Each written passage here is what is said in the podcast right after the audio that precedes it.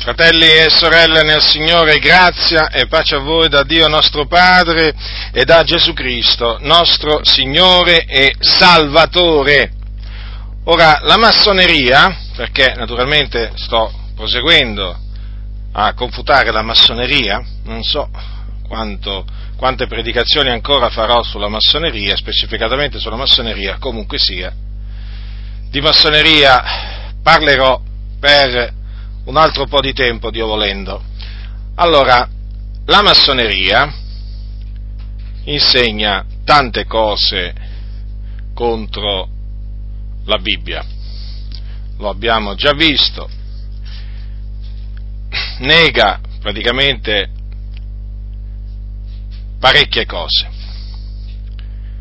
E una delle delle cose bibliche, delle dottrine bibliche che, la che la massoneria nega è quella della Trinità.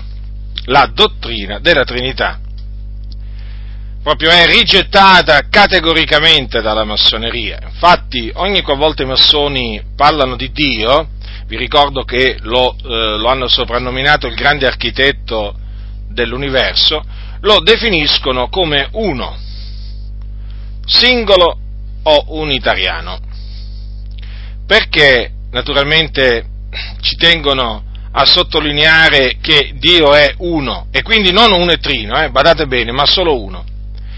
Per non offendere i massoni che non sono cristiani, perché i cristiani sostengono appunto la dottrina della Trinità.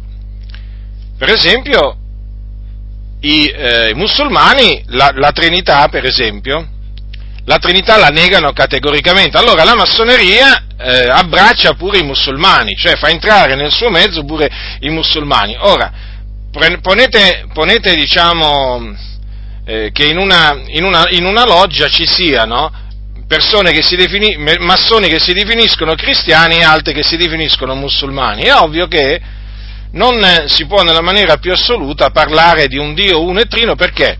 Perché i massoni, offen- i massoni, musulmani si offenderebbero, perché i musulmani ci tengono a precisare che appunto Dio è uno e indivisibile, infatti i musulmani rigettano la Trinità. Quindi per questa ragione la massoneria, ho fatto un esempio dei musulmani naturalmente, ma ce ne sono tanti altri che mh, appunto non sono cristiani e che negano, che negano, la Trinità, ah, quindi la massoneria, dato che eh, diciamo, riunisce attorno all'altare eh, voi sapete l'altare al centro della loggia massonica, eh, diciamo persone di religioni diverse, non può eh, sostenere la Trinità, non può. Eh, uno, eh, un, massone, un, noto massone, Albert Mackey, eh, addirittura è arrivato a dire che la missione principale della massoneria è la preservazione della credenza nell'unità di Dio e eh, nel suo lessico della massoneria, la voce Dio, afferma quanto segue. Ascoltate che cosa dice, questo lessico della massoneria lo si trova online. Allora, dice così, mentre il mondo attorno a loro, cioè attorno ai massoni, era infetto dall'adorazione del sole e delle bestie e da tutte le assurdità del politeismo, la massoneria, seppur nelle sue forme spurie, degli antichi misteri, era l'unica che si occupasse di innalzare altar, altari a colui che è, dichiarando ed insegnando l'unità della divinità. Avete notato dunque cosa dice qua? Eh? Era l'unica che si occupasse di innalzare altare a colui che è, dichiarando ed insegnando l'unità della divinità. Quindi ovviamente non c'è spazio per la Trinità e difatti Albert Pike, che vi ricordo era un 33, un 33 cioè eh, del grado diciamo, massimo del rito scozzese antico ed accettato, nonché satanista e praticante di magia nera, e questo ci tengo sempre a precisarlo,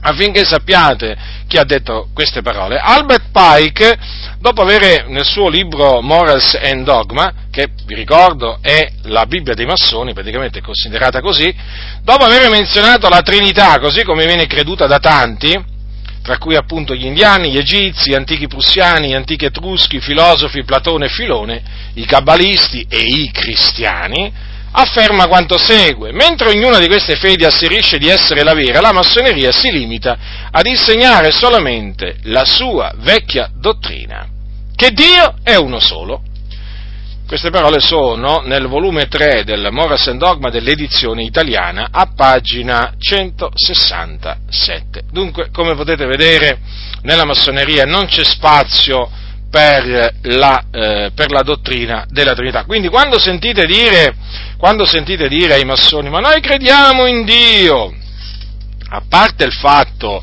parte il fatto che il Dio, l'Iddio dei massoni non è l'Iddio non è l'Iddio della, della, Bibbia, questo già l'ho dimostrato perché dietro il grande architetto dell'universo, quello che loro chiamano grande architetto dell'universo, si, si nasconde il principio maschile generatore, o meglio, il, dietro l'adorazione che loro dicono, che rivolgono a Dio c'è, eh, diciamo, l'adorazione a Satana, ricordatevelo sempre questo, eh?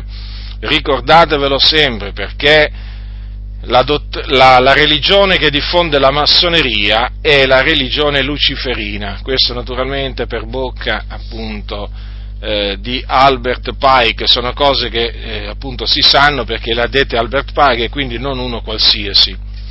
Ora, la Bibbia, fratelli del Signore, voi sapete che a tale riguardo è molto chiara, la Bibbia afferma in maniera categorica o fa comprendere in maniera inequivocabile che il concetto della Trinità è biblico, cioè è un concetto verace. Il termine Trinità, vi ricordo, non è nella Bibbia, deriva dal latino trinitas, che significa la riunione, la riunione di tre, e è una parola che fu coniata da uno dei cosiddetti padri della Chiesa, di nome Tertulliano di Cartagine, alla fine del secondo secolo d.C. Perché coniò questa parola, questo termine? Per illustrare appunto il concetto biblico che la divinità è composta da tre persone divine, ossia il Padre, il Figliolo e lo Spirito Santo. Ricordo anche che usiamo il termine persona eh, per comodità, per comodità, per naturalmente eh, spiegare o far notare che appunto quando parliamo eh, del Padre, del Figlio e dello Spirito Santo non stiamo parlando di energie hm? o diciamo eh, di altre cose, di altre cose appunto strane, ecco, per, per usare questa espressione. No, stiamo parlando di tre persone e quindi il Padre è una persona, il Figliolo è una persona, lo Spirito Santo è una persona eh, sono esseri viventi, ecco perché appunto usiamo il termine, eh, il termine persona, per indicare che sia il Padre che Figliolo che lo Spirito Santo hanno una personalità, hanno un carattere, hanno un sentimento. Per esempio, vi faccio, per farvi, per farvi, capire meglio, quando per esempio si parla con i cosiddetti testimoni di Geova, loro ci tengono sempre a precisare che lo Spirito Santo è la forza attiva di Geova, loro dicono, non la forza attiva di Dio, che loro, che loro chiamano Geova. Ora, noi che cosa naturalmente gli rispondiamo? Che secondo quello che dice la Bibbia, lo Spirito Santo non è un'energia, ma è una persona. Perché? Perché parla, insegna, ricorda, può essere contristata, può essere contrastata e così via. Ecco perché usiamo il termine persona.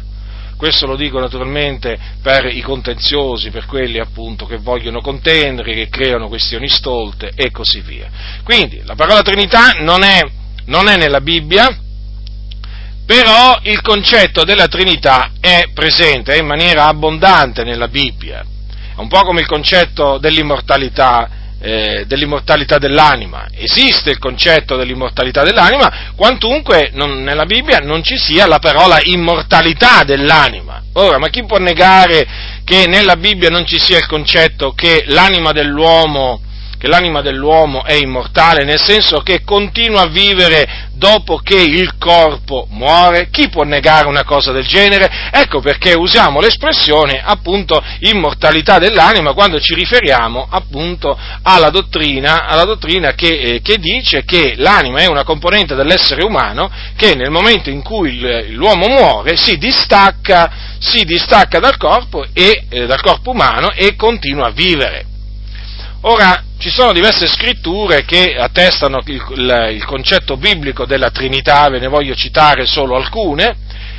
Vi ricordo per esempio che quando Gesù fu eh, battezzato, fu battezzato in acqua al Giordano da Giovanni il Battista, appunto in quella, in quella scena che ci è descritta, eh, che ci è descritta prendiamo Matteo, eh, per, per, esempio Matteo, c'è appunto la, ehm, la raffigurazione della, del concetto della Trinità. Infatti è scritto in Matteo al capitolo 3, allora Gesù dalla Galilea si recò al Giordano, da Giovanni, per essere da lui battezzato. Ma questi vi si opponeva dicendo, sono io che ho bisogno di essere battezzato da te e tu vieni a me? Ma Gesù gli rispose, lascia fare per ora poiché conviene che noi adempiamo così ogni giustizia. Allora Giovanni lo lasciò fare e Gesù, tosto che fu battezzato, salì fuori dall'acqua ed ecco i cieli s'apersero ed egli vide lo Spirito di Dio scendere come una colomba e venire sopra lui. Ed ecco una voce dei cieli che disse, questo è il mio diletto figliolo nel quale mi sono compiaciuto. Vedete dunque, abbiamo Gesù, il figlio di Dio, l'unigenito, venuto da presso il Padre, che appunto esce dalle acque, perché appunto era stato immerso nell'acqua, perché questo è il battesimo appunto a cui fu sottoposto Giovanni, quindi lo immerse totalmente nell'acqua. Quando Gesù eh, salì fuori dell'acqua, che cosa avvenne? I cieli si apersero e lo Spirito di Dio scese come una colomba su di lui, eh? a guisa di colomba e venne appunto sopra il figliolo di Dio. E a questo punto una voce dal cielo che disse, questo è il mio diletto figliolo nel quale mi sono compiaciuto. Vedete dunque, abbiamo il figliolo, abbiamo eh, lo Spirito Santo, abbiamo il Padre, perché la voce appunto che disse questo è il mio diletto figliolo nel quale mi sono compiaciuto era la voce di Dio Padre. Ecco. Dunque, come potete vedere, qui c'è, c'è proprio presentata in questi termini la Trinità, quindi è veramente da stolti da insensati negare la Trinità. Poi per esempio c'è un passaggio, sono delle parole di Gesù queste, che appunto disse ai suoi discepoli la notte in cui fu tradito. Gesù parlando del, dello Spirito Santo, della venuta dello Spirito Santo, perché voi sapete che Gesù appunto predisse che eh, se, si sarebbe dipartito da loro, però avrebbe mandato lo Spirito Santo, sarebbe venuto lo Spirito Santo. Ascoltate che cosa disse, se voi mi amate osserverete i miei comandamenti e io pregherò il Padre ed egli vi darà un altro consolatore, perché stia con voi in perpetuo lo spirito della verità. Dunque vedete qui abbiamo il figliuolo che prega il padre, che prega il padre, quindi prega un'altra persona, un essere distinto dal figliuolo, è ovvio, perché si rivolge al padre e appunto per quale ragione? Affinché il padre eh, dia dia ai suoi discepoli un altro consolatore. Infatti dice, ed egli vi darà un altro consolatore, un altro, notate questa espressione, un altro. Quindi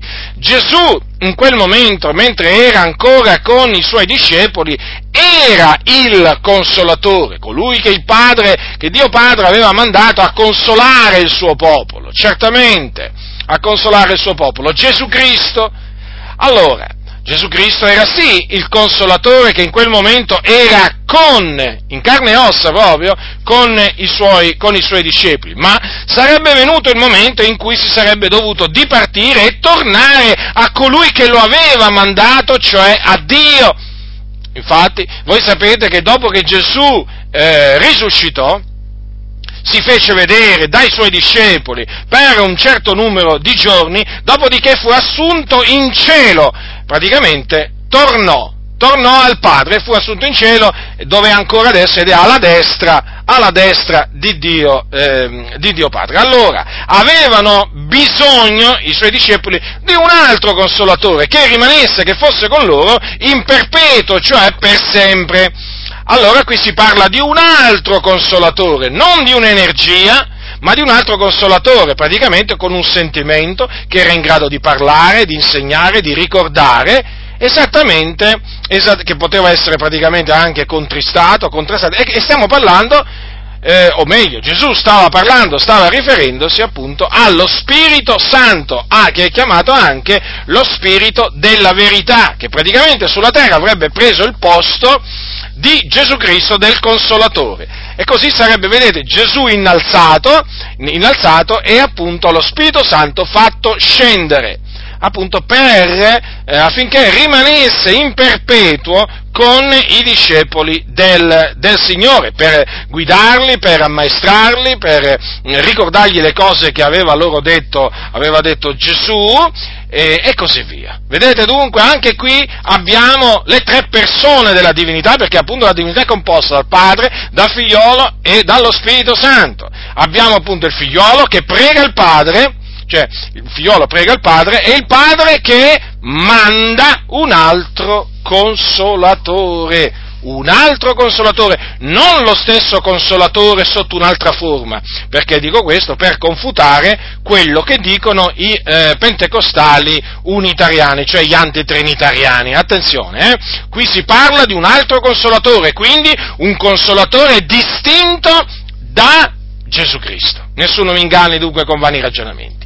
Ora, eh, un altro passo, eh, diciamo un altro passo, ancora, eh, sono sempre parole di Gesù che rivolse ai suoi discepoli, questa volta poco prima di essere assunto in cielo. Queste sono parole scritte in Matteo e appunto sono queste. Andate dunque, ammaestrate tutti i popoli, battezzandoli nel nome del Padre e del Figliuolo e dello Spirito Santo. Vedete?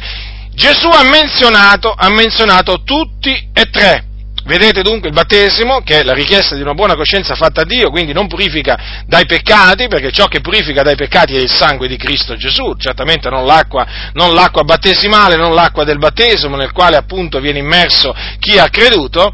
Vedete, il battesimo, il battesimo deve essere ministrato nel nome del Padre, del Figliolo e dello Spirito Santo. Ecco, quindi, quindi è ovvio che i tre sono uno. Il Padre, il Figliolo e lo Spirito Santo fanno parte della divinità, fanno parte della divinità. Vedete che Gesù li ha menzionati distintamente, distintamente. Ora, eh, è ovvio quindi che ci sono altri passi, però voglio dire, credo che questi, credo che questi bastino, credo che questi bastino per confutare appunto l'eresia massonica Ehm, questo naturalmente rigetto della Trinità da parte della, della, massoneria indica ancora una volta che la, la, la, l'origine, la natura della massoneria è diabolica, è diabolica.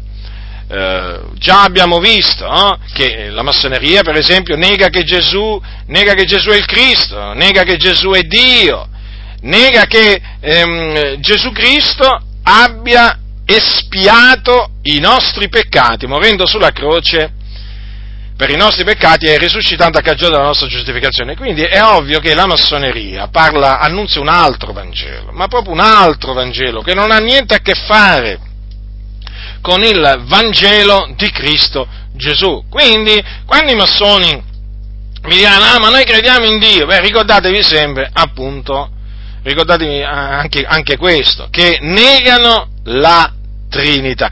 Sì, loro ogni tanto, ogni tanto nei loro scritti in effetti sembrano accennare a una sorta di Trinità, ma vi posso assicurare che non è, la, non è mai la Trinità di cui parla la Sacra, la Sacra, Scrittura. Perché voi dovete sempre considerare questo, i, i massoni, quando parlano del cristianesimo, ne parlano sempre come di una religione praticamente impura, adulterata, piena di superstizioni, che praticamente loro vogliono far credere che all'inizio non c'erano e poi il cristianesimo le ha assorbite. Praticamente, praticamente è, proprio, è, proprio, così. In, in sostanza, loro fanno, presentano il cristianesimo come la religione pura adulterata, adulterata o modificata o imbastardita, insomma, usano diverse, diverse espressioni. Cosa significa? Che alla religione pura qualcuno, qualcuno eh, ha aggiunto delle credenze superstiziose, eh, superstiziose assurde, e eh, cosa bisogna fare? Qual è il compito del massone? Quindi purificare, purificare il cristianesimo e quindi togliergli tutte quelle cose che la massoneria considera delle scorie, delle aggiunte e così via. Comprendete dunque quale amore, quale amore possono nutrire i massoni verso la Bibbia e verso coloro che sono attaccati alla Bibbia, cioè appunto noi. Ma quale amore possono nutrire? Nessuno. Hanno solo una profonda avversione che loro, naturalmente, questa avversione riescono a camuffarla molto bene perché presentano sono sempre i tre principi, eh? i tre principi su cui si fonda la massoneria, libertà, uguaglianza e tolleranza, o fratellanza, mm, alcuni mettono tolleranza però è fratellanza. Allora chiaramente, in queste, e naturalmente fanno sempre presente che massoni, la massoneria è tollerante e così via. Allora cosa succede? Che uno che non conosce la massoneria dice, ah vedi, questi sono per la libertà, questi sono per l'uguaglianza, questi sono per, per la fratellanza, allora è brava gente, no, vi posso assicurare che costoro sono anticristiani, anticristiani, la massoneria è profondamente anti, anticristiana, fratelli e signori. Io queste cose le ribadirò fino a che avrò un alito di vita e questa istituzione, questa religione diabolica si è infiltrata nella Chiesa col suo anticristianesimo e sta,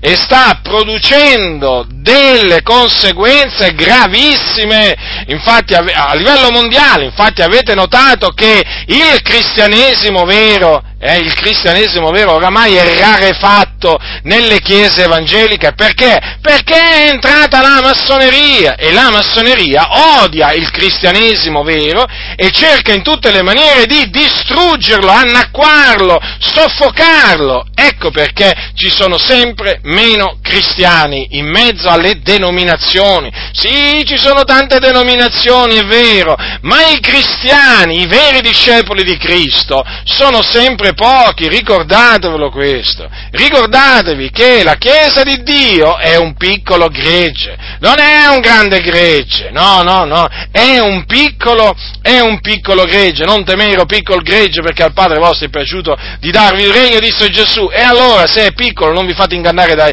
da questi grandi numeri appunto che vi propongono, che vi propongono taluni. Allora, vedete dunque, dovete stare Dovete stare molto attenti, fratelli del Signore, quando, quando, sentite parlare, quando, sentite parlare, i massoni, perché i massoni dissimulano molto bene il loro odio verso il vero, eh, verso il vero cristianesimo e verso la dottrina di Dio. Di primo acchitto, di primo acchitto uno magari non se, ne, non se ne accorge, perché appunto loro mettono sempre davanti la, i, i, i, tre, i, tre, lati del triangolo, no? a cui il simbolo così caro alla massoneria, libertà, uguaglianza e fratellanza, per cui dice, beh, ma allora questi qua sono per la pace, gente per la pace, no, no, no, no, questi non sono per la pace, ma sono per la guerra, in, in che senso? Sono per guerreggiare mangiare contro i veri cristiani, contro il vero cristianesimo, ma fratelli nel Signore, ma una religione che nega che Gesù è il Cristo, che cos'è?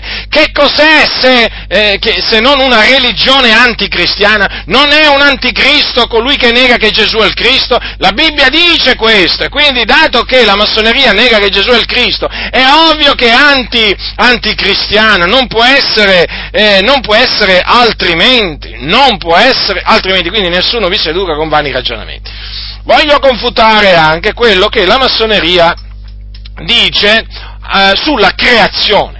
Ora, voi sapete che la Bibbia parla della creazione di tutte le cose e se c'è una creazione c'è naturalmente anche un creatore che è Dio. Dio è il creatore di tutte le cose, le visibili e le invisibili. Allora, la massoneria, badate bene, badate bene, che cosa fa? Anche qui, naturalmente, va contro la parola di Dio è un altro spirito, fratello. Quello massonico è un altro spirito, non è lo spirito della verità, è lo spirito dell'errore, dell'errore. Non vi fate ingannare da quegli evangelici insensati, ignoranti, che appunto mi mettono davanti le opere di beneficenza che fanno i massoni, che fanno le istituzioni massoniche. Non vi fate ingannare appunto da questa, da questa vana apparenza, perché la massoneria è agitata, è guidata dallo spirito dell'errore, non dallo spirito della, della verità. E questo spirito dell'errore spinge a dire tante menzogne appunto contro la verità, a contrastare la verità e anche sulla creazione la massoneria contrasta la parola di Dio che è la verità. Infatti Albert Pike, il satanista Albert Pike, ha affermato quanto segue nel, in, un, in un suo scritto che si intitola Leggenda and readings of the ancient and accepted Scottish Rite of Freemasonry. Quindi, a pagina 109 questo, eh? Quindi queste sono parole di Albert Pike, quindi di un esponente di spicco della massoneria universale, addirittura lo chiamano il sommo pontefice della, della massoneria, viene anche chiamato il sommo pontefice della massoneria universale. Pensate che Albert Pike nella sede, nella sede di Washington DC, del rito scozzese antico ed accettato, eh, praticamente le reliquie di Albert Pike le hanno portate là e là c'è un museo dedicato ad Albert Pike. Considerate un po' voi a Washington, nella sede centrale del rito scozzese antico ed accettato, la giurisdizione del sud, che è quella più potente nel mondo. Eh, c'è anche quella del nord, però quella del nord è molto, meno, è molto meno potente. Allora dovete considerare che gli hanno fatto persino un museo, un museo. Perché vi dico queste cose qui? Perché quando vi diranno, ah ma Albert Pike, vabbè, quella era una sua idea. Quale sua idea? Sarà stata una sua idea, però è un'idea massonica. È l'idea della massoneria, che nega appunto la creazione di tutte le cose dal nulla. Ascoltate cosa ebbe a dire. Dire che il mondo venne fuori dal nulla significa proporre un'assurdità mostruosa. Attenzione, questa parola, assurdità, perché ne, negli scritti dei massoni eh, il termine assurdità lo si trova, lo si trova diverse volte. Eh, e guarda un po', le, le assurdità appunto di quale, di, di quale, fede fa parte? Eh? eh? di quella che hanno i cristiani, già Già, l'assurdità. Ecco, e infatti, infatti i cristiani hanno accettato tante assurdità, professano tante assurdità. E una di queste assurdità che secondo la massoneria i cristiani professano è la creazione di tutte le cose dal nulla. Mm. E perché appunto, secondo Pike, Dio non ha creato l'universo dal nulla? Eh, ascoltate che cosa dice nel suo Morals and Dogma. Lui praticamente dice che tutto esisteva originariamente nella divinità è che l'universo è uscito fuori dalla divinità. Non è stato quindi creato dalla divinità dal nulla. Eh, questo è molto importante, eh, tenetelo bene a mente. Per cui l'idea dell'universo eh, esistente nella divinità prima della sua fuoriuscita deve essere stata reale come la divinità stessa. Quindi l'intera razza umana, o l'umanità per esempio, esisteva nella divinità non distinta in individui, ma come una unità da cui la moltiplicità doveva fuoriuscire. Questo lo potete trovare, queste dichiarazioni, o comunque sia, perché questo è un mio riassunto, comunque le dichiarazioni specifiche le trovate a pagina 764 di Morris and Dogma, la versione online, la versione online. Per cui, che cosa vuole dire Albert Pike? Che prima dell'evoluzione dell'universo, prima dell'evoluzione dell'universo, attenzione, esso doveva esistere potenzialmente tutto quanto, con tutti i suoi individui, inclusi in una singola unità. E dice Pike che questa era l'idea o il piano dell'universo e questo doveva essere formato, doveva emanare dall'infinita divinità. E dunque dice sempre Pike, alla luce della Cabala, Dio e l'universo erano uno. Questo lo troverete scritto a pagina 764 e 765, sempre della versione eh, diciamo inglese online di Morals and Dogma. Quindi che cosa insegna la massoneria? La preesistenza dell'universo e quindi anche la preesistenza dell'uomo anche la preesistenza, infatti, come vedremo più avanti, la massoneria sostiene la preesistenza delle anime, preesistenza delle anime che peraltro, che peraltro è, è, penetrata, è penetrata anche nelle chiese evangeliche. Eh? Quindi, che cosa sarebbe appunto l'uomo, secondo la massoneria? Un, non sarebbe nient'altro che un'emanazione di Dio. Ecco.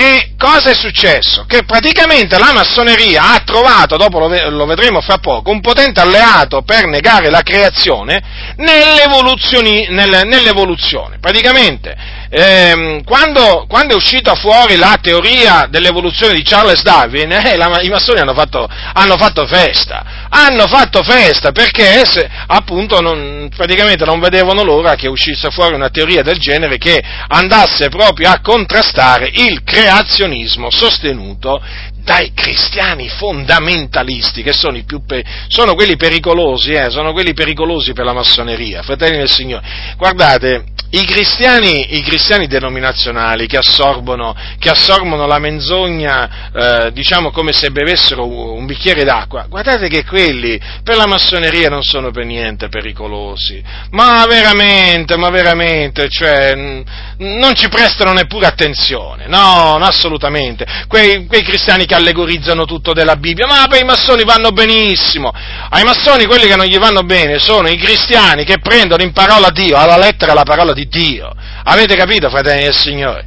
Perché la massoneria cerca di portare eh, tutti, eh, tutti, i cristiani eh, lontano dal senso letterale della parola di Dio e quindi cerca di portare i cristiani a non avere fede nella parola di Dio. Ecco, e pensate che non ci sia riuscito? Ci, è riuscito, ci è riuscita la massoneria e come? E lo vediamo, e lo vediamo.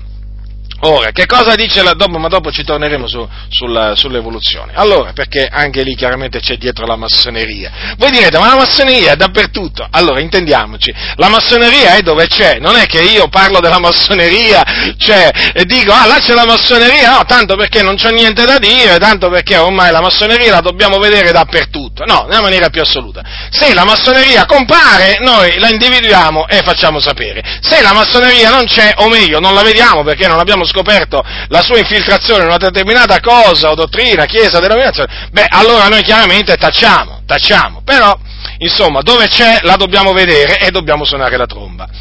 Allora, mm, cosa dice la Bibbia? Che per fede, nella lettera, nella lettera, agli ebrei, troviamo scritto, per fede intendiamo che i mondi sono stati formati dalla parola di Dio, così che le cose che si vedono non sono state tratte da cose apparenti parenti. Cosa significa questo? Che Dio ha creato l'universo dal nulla, dal nulla. Questo è quello che insegna la parola di Dio.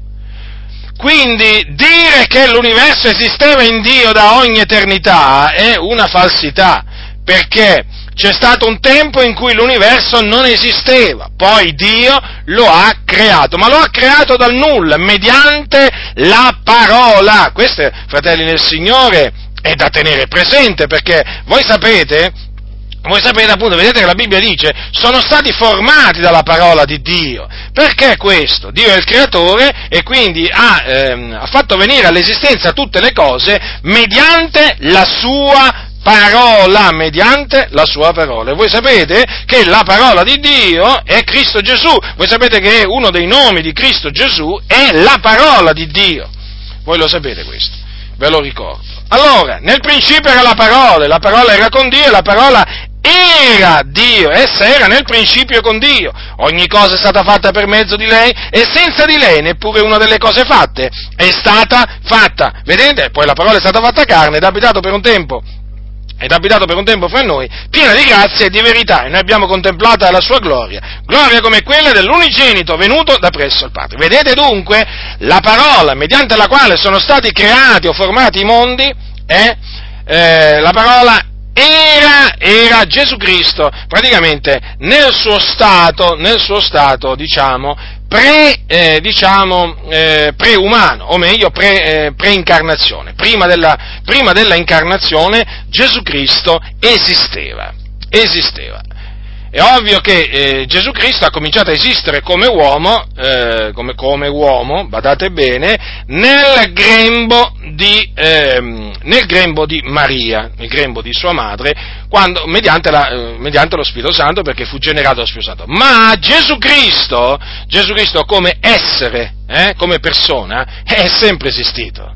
Eh sì, e certo, esisteva, esisteva ancora prima eh, che diventasse uomo. Infatti vedete cosa c'è scritto? La parola era Dio. E poi Gesù stesso ha confermato veramente pienamente, pienamente che lui eh, praticamente esisteva ancora prima di scendere dal cielo. Infatti cosa disse? Un giorno prima che Abramo fosse nato, io sono. Voi sapete che quando disse queste parole i giudei cercarono di, eh, cercarono di lapidarlo. E poi la notte la notte che Gesù, eh, eh, la notte che, che Gesù eh, fu, fu, tradito, voi ricordatevi sempre che, voi ricordatevi sempre che il figliuolo, il figliolo proprio disse che lui eh, era presso il Padre, avanti che il mondo fosse, infatti cosa disse? Ed ora, o Padre,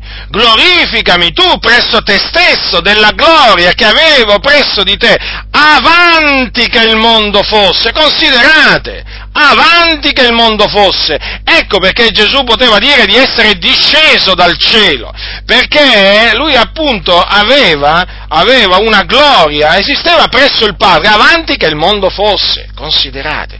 Quindi, prima che Dio creasse il mondo, il figliuolo esisteva esisteva, esisteva. Ci teniamo a precisarlo questo perché noi crediamo nell'eterna preesistenza del figliuolo di Dio. E dunque quando qui si parla della parola di Dio, tramite, tramite la quale i mondi sono stati formati, appunto, eh, qui si parla del figliuolo. E allora le cose che si vedono non sono state tratte da cose apparenti o da cose che esistenti. Ecco, Vedete dunque, ecco perché si parla di creazione, la Bibbia, abbiamo coniato questa espressione, no? La creazione dal nulla. Eh? dal nulla, eh? che poi in gergo tecnico è eh, la creazione ex nihilo, no? quando, quando, voi trovate questa espressione, quando voi trovate questa espressione dovete sapere che appunto ci si trova davanti a un'espressione, diciamo, ehm, eh, per definire, per definire la, eh, la, ex nihilo, la creazione dal, dal niente, dal nulla. Ora, qualcuno potrebbe dire, ma come fai Dio a creare dal nulla qualcosa? Ma Dio è Dio. Ovviamente noi siamo, chiaramente noi esseri umani, cosa possiamo fare dal nulla? Eh? Il, dal nulla possiamo trarre il nulla, non facciamo niente praticamente, no? Per fare un tavolo ci vuole il legno, ovvio, no? Uno, tu fa il falegname, il tavolo lo fa con del legno, quindi con qualche cosa che già esiste, no? Il fabbro, il fabbro fa per esempio un, un lavoro in ferro, però lo fa usando il ferro che già esiste. Allora, Dio praticamente Dio ha creato tutte le cose dal nulla, cioè questo fa capire chi è il nostro Dio, cosa è in grado di fare, ma d'altronde Dio chiama le cose che non sono come se fossero, eh, fratelli del Signore. Non è che ci dobbiamo dimenticare che Lui disse sia la luce la luce fu, eh?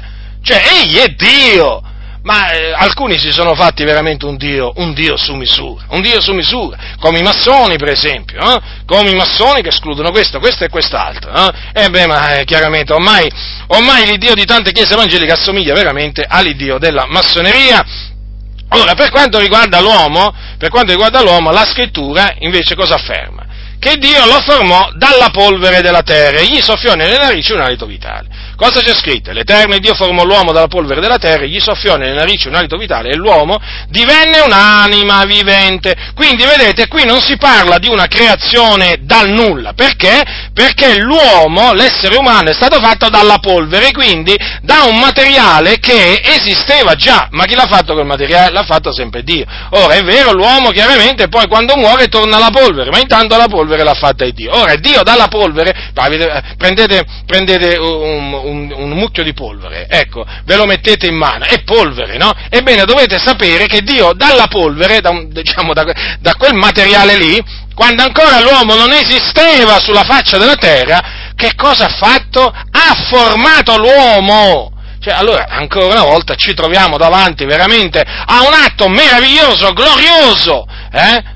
Di Dio formò l'uomo dalla polvere, quindi gli ha dato una forma, poi gli ha soffiato nelle narici un alito vitale e l'uomo è diventato un'anima vivente. Ora l'uomo si compone di tre parti, anima, corpo e spirito, ricordatevi questo, eh? Ora, è evidente dunque che l'uomo non è sempre esistito, non esisteva prima di essere fatto, ma l'uomo non poteva esistere nella divinità, come appunto sostiene la massoneria.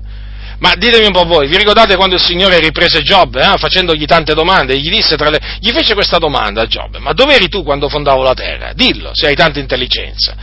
Qualcuno dirà, ma guarda che domanda che ha fatto Dio, il creatore, a Giobbe, una, una sua creatura. Dove eri tu quando io fondavo la terra? Dove era Giobbe, fratelli del Signore? Quando Dio creava la terra, dove era? Eh? In Dio? Nella divinità? Uno con Dio? Eh? Come dicono gli stolti? Come dicono gli ignoranti? No, No, no, non esisteva proprio, non esisteva proprio.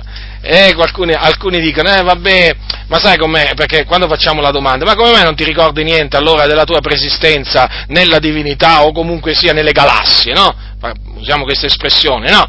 E quello dice, vabbè, ma cosa vuoi, siamo di corta memoria noi umani. Ma no, ma non è un fatto di memoria, è il fatto che proprio non esistevamo prima di essere generati nel grembo di nostra madre, non esistevamo per niente. Quindi questo discorso della preesistenza dell'uomo, che praticamente nel, nella massoneria viene presentato come la preesistenza dell'animo, peraltro preesistenza dell'anima che è una vecchia eresia, eh, che si è naturalmente infiltrata nella Chiesa, ormai è infiltrata nella Chiesa da tanto tempo, eh, è, è un'eresia, è un'eresia questa della preesistenza dell'uomo, assolutamente. Quindi l'uomo prima di essere fatto da Dio non era assieme a Dio e non era in Dio.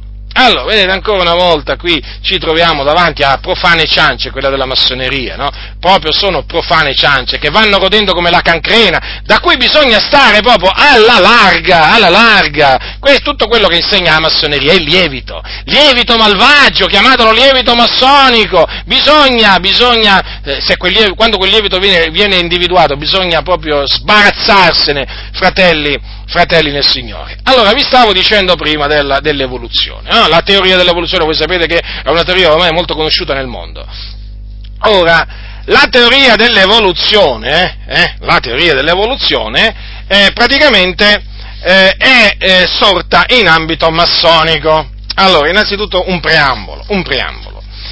Voi direte, ma perché i massoni hanno tanto, diciamo, come si dice, eh, tanto interesse a creare queste teorie, diciamo, che poi vengono presentate come appunto teorie scientifiche?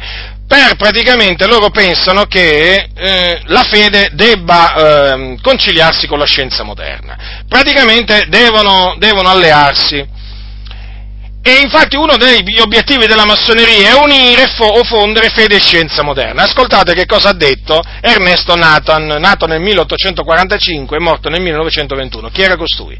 Era un ebreo di origine inglese e che fu il primo sindaco di Roma e che fu, badate bene, gran maestro del Grande Oriente d'Italia, eh? lui fu gran, maestro del Goi, dal 1896 al 1903 e dal 1917 al 1919. Quindi non stiamo mica parlando di, di un massone qualsiasi, eh? stiamo parlando di qualcuno che è stato a capo della più grande eh, e potente obbedienza massonica in Italia. Ora lui in un famoso discorso pronunciato a Torino nel 1898, eh, che era intitolato, eh, intitolato al compito massonico, disse queste parole, ascoltate attentamente perché perché queste parole fanno capire come quando la massoneria si insinua nella Chiesa, eh, cercherà in tutte le maniere di far conciliare la fede e la scienza, moder- e la scienza moderna. E però, dice, disse Nathan, Ernesto Nathan, il nome, vedete che praticamente Nathan, questo cognome, no? si capisce che appunto era di origine ebraica, fa capire che era di origine ebraica. E però siamo associazione educatrice, perano le religioni, vive immortale la religione, quel sentimento che nella lenta evoluzione delle razze ispira gli uomini a muoversi innanzi e risalire le vette inesplorate della civiltà alla ricerca delle leggi che li governa. Base e fondamento ad ogni fede, non isterilità. Permane nel cuore umano la conoscenza, la sete dell'idea e che attraverso la scoperta della scienza e le manifestazioni della natura lo martella e persegue. Là gli eroi nostri del risorgimento attinsero la forza per subire persecuzioni e martiri, e il martirio più di ogni altro doloroso, più di ogni altro doloroso, l'opera persistente, sconosciuta, calunniata. Là il grande coro greco del popolo ignoto trasse ispirazione e lena per morire senza speranza di riconoscenza o di guiderdone in cento attentati, in cento, in cento campi di battaglia, là pensatori e poeti trovarono le forti ispirazioni che scossero le coscienze e sollevarono le sante ire e i santi odi. Risvegliare nelle anime assopite quelle sante ispirazioni, informandole alle esigenze odierne di riscatto morale, temprare le coscienze col sentimento del dovere civile all'amore fraterno, alla fraterna difesa contro la ingiustizia, piantare profonde le radici della idealità che, fondendo la fede con la scienza, sollevi in alto l'essere, ecco, l'apostolato educatore dell'Italia civile e per essa, nel desiderio del bene che ci punge, dove altri non comprendono e si incarnino il compito sublime della massoneria. Un'associazione universale che non riconosce limiti al progresso né ceppi alla pacifica manifestazione del pensiero, mancipia di uomini e gruppi, i quali asservono progresso e pensiero a parziali, immediati, determinati fini. Fine della citazione. Allora, fratelli nel Signore, è evidente che delle missioni, una delle missioni della massoneria è quella di unire la fede e la scienza. Allora, allora, è ovvio perché questo? Perché la scienza deve servire come base per la formazione della nazione. Eh? Certo, perché voi sapete che la massoneria si ritiene una costruttrice, eh? i massoni si ritengono dei costruttori della nazione e poi del mondo intero. Loro praticamente sono quelli che fu- stanno fabbricando un mondo migliore, un mondo nuovo, una nazione nuova e così via. Dunque in questo compito si devono impegnare tutti i massoni. Per i massoni, fratelli, questa è una missione, eh? a prescindere che siano eh, cristiani, musulmani, buddisti, tutti si devono impegnare a questo, fortemente, eh? praticamente eh, per costruire una nazione, una nazione. Eh, naturalmente ognuno attraverso le proprie qualità e attività, certo ognuno nel suo campo, è ovvio, no? Allora, che cosa fa la massoneria? Cerca di far accettare alla Chiesa le moderne teorie scientifiche, eh? Queste moderne teorie scientifiche, come voi sapete, vanno a annullare la parola, la parola del Signore. Eh? E guardate che c'è riuscita, c'è riuscita sia con la Chiesa Cattolica Romana che con tante, con tante chiese evangeliche. Ora, una di queste teorie scientifiche è appunto quella dell'evoluzione, no? che praticamente fu propugnata da Charles Darwin. Eh? Voi sapete, nacque nel 1809 e morì nel 1882. Eh? È a lui che viene attribuita appunto la teoria dell'evoluzione. E badate che in questa teoria dell'evoluzione propugnata da Charles Darwin, la massoneria ritiene di aver trovato un potente alleato contro le tenebre della Chiesa, perché la Chiesa per la massoneria diffonde tenebre dappertutto avete capito? Mentre la massoneria no, la massoneria diffonde la luce, la luce massonica, ce l'avete presente? Praticamente la falsa luce, quella che viene da Lucifero, il diavolo, eh? Eh, che loro servono.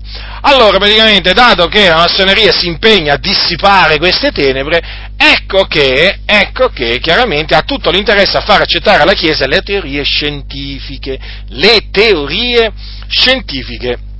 E L'evoluzione è una, è, una, è una, di queste, guardate che parlano bene della, delle evoluzioni i massoni. Eh? Ora, in merito a Charles Darwin, eh, che è molto amato eh, dai massoni, pensate che ci sono molte, molte logge proprio intitolate appunto appunto a Charles Darwin. Eh? Ora, in merito a Charles Darwin, attualmente, cioè fino adesso, non ci sono documenti tali da poter affermare che lui era un massone, eh?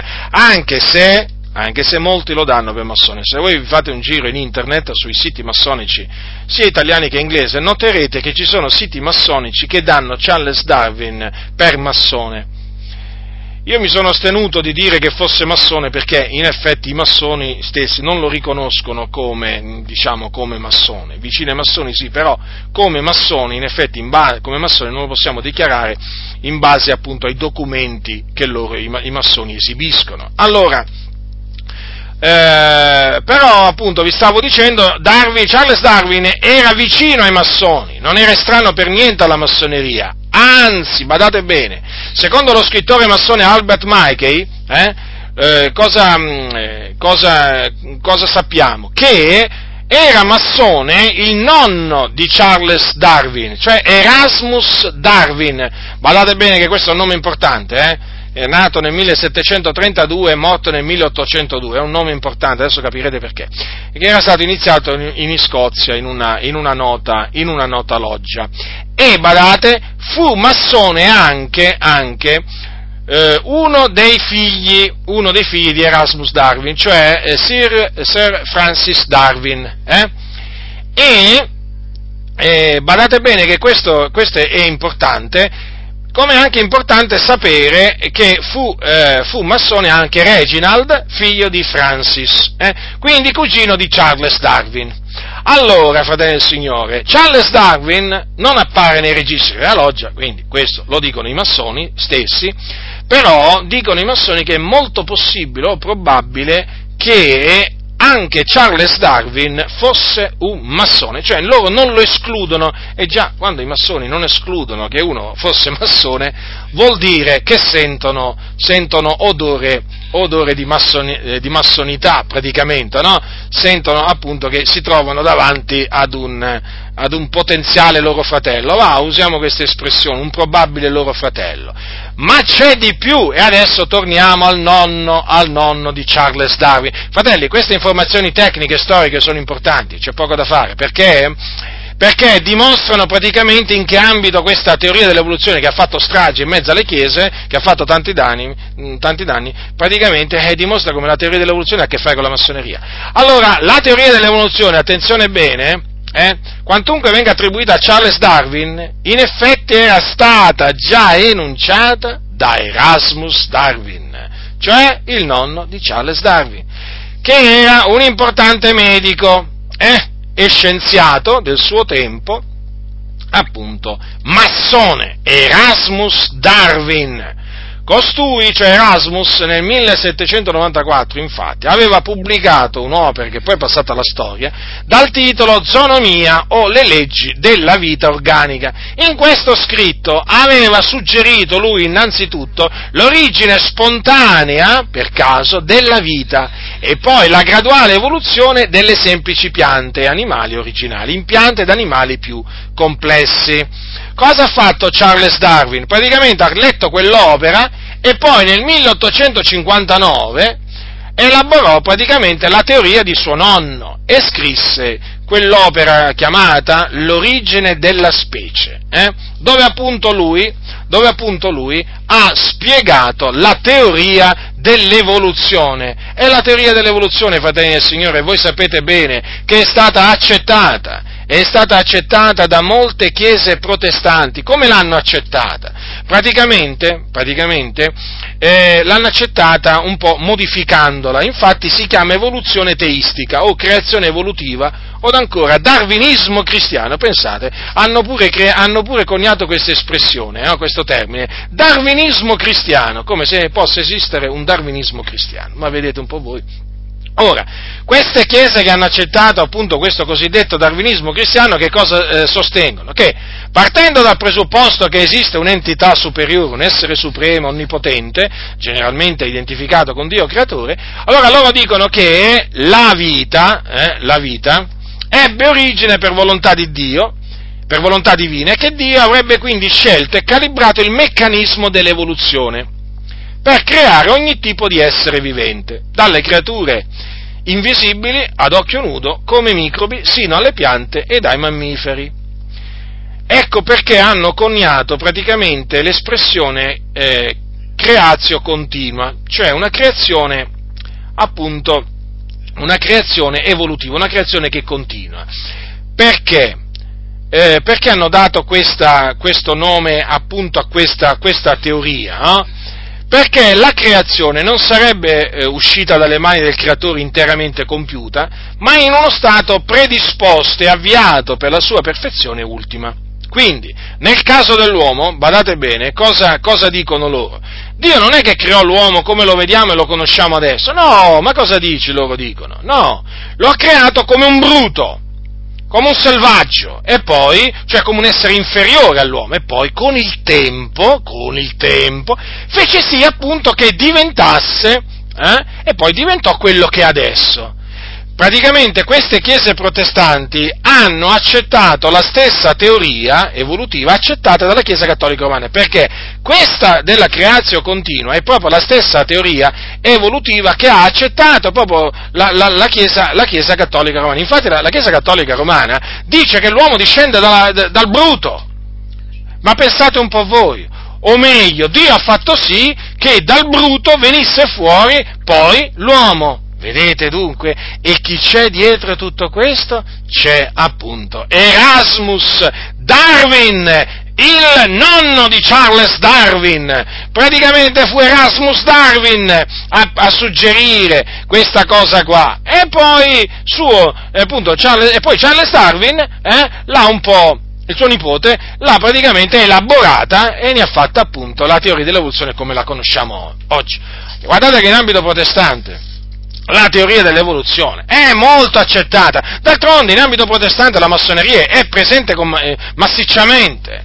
Voi dovete considerare, eh, d'altronde se ci sono tanti massoni, chiaramente l'influenza si deve sentire. Per esempio la Chiesa anglicana e quella metodista accettano, accettano questa teoria ufficialmente, eh, eh, teoria evolutiva dell'uomo, eh. ma ci sono anche altre denominazioni che in effetti stanno man mano, o meglio, che hanno già accettato questa questa teoria dell'evoluzione, ormai si tengono seminari in tutto il mondo, conferenze dove veramente partecipano, partecipano veramente uomini, pastori, insomma, eh, uomini religiosi appartenenti ad anglicani, episcopaliani, presbiteriani, chiese congregazionaliste, chiese battiste, chiese riformate, luterane, metodiste e così via, perché ormai proprio questa, questo cosiddetto darwinismo cristiano, fate una ricerca su internet eh, e poi vedrete veramente come questo darwinismo cristiano cristiano oramai proprio è, è, è dilagato a macchia, a macchia d'olio nelle, nelle, chiese, nelle chiese protestanti. Considerate che persino Billy Graham, il predicatore Billy Graham, eh, praticamente ha diciamo, mh, mm, ha dato segni di apertura a questo darwinismo, darwinismo, cristiano, praticamente la teoria evoluzionista sull'origine dell'uomo. Infatti ha affermato nel suo, eh, nel, in, un libro, in, un libro, questo è, si chiama Billy Graham Personal Thoughts of a Public Man eh, del 1997, a pagina 72-74 di questo libro, ascoltate che cosa, che cosa ha detto Billy Graham. Penso che non ci sia affatto alcun conflitto tra la scienza oggi e le scritture.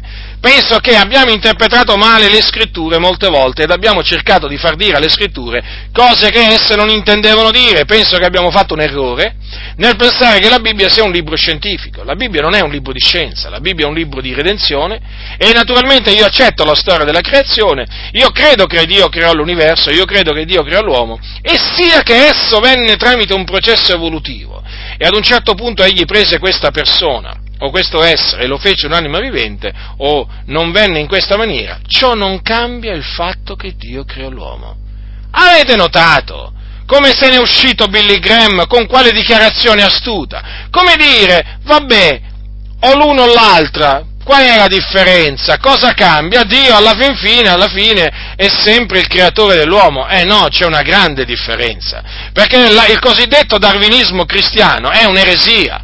Dio non ha creato la scimmia eh, e dalla scimmia poi fa, ha fatto appunto venire fuori l'uomo. No, no, Dio ha fatto la scimmia scimmia eh, e l'uomo l'uomo. Perché? Perché Dio fece l'uomo a sua immagine e somiglianza. Prima fece gli animali eh, e poi fece l'uomo. E la Bibbia dice che lo creò a sua immagine e somiglianza, quindi non poteva essere un bruto, non poteva essere un selvaggio, assolutamente. Infatti, quando Dio disse facciamo l'uomo no, a nostra immagine, eh, immagine a nostra immagine e a nostra somiglianza ed abbia dominio sui pesci del mare, sugli uccelli del cielo e sul bestiame, su tutta la terra e su tutti i rettili che strisciano sulla terra. E poi dice Dio creò l'uomo a sua immagine, lo creò immagine di Dio. E allora, se l'ha creata immagine di Dio, cosa c'entra il bruto? Eh? Il Dio non ha fatto gli animali a sua immagine e somiglianza, e le scimmie, eh? e le scimmie, perché qui si deve parlare di scimmie praticamente, eh?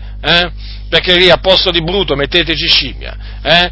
Cosa c'entrano? Cosa c'entrano gli animali con l'immagine di Dio? Dio non ha fatto gli, immagini, eh, non ha fatto gli animali a sua immagine e somiglianza, o meglio, Dio non ha fatto la scimmia a sua immagine e somiglianza. Sia chiaro questo. Dio ha fatto l'uomo a sua immagine e somiglianza. Eh? Ed è stata un'opera distinta la formazione, eh, la formazione, dell'uomo. E quando Dio ha fatto l'uomo, gli ha dato capacità di intendere, eh? lo ha fatto un essere intelligente, eh?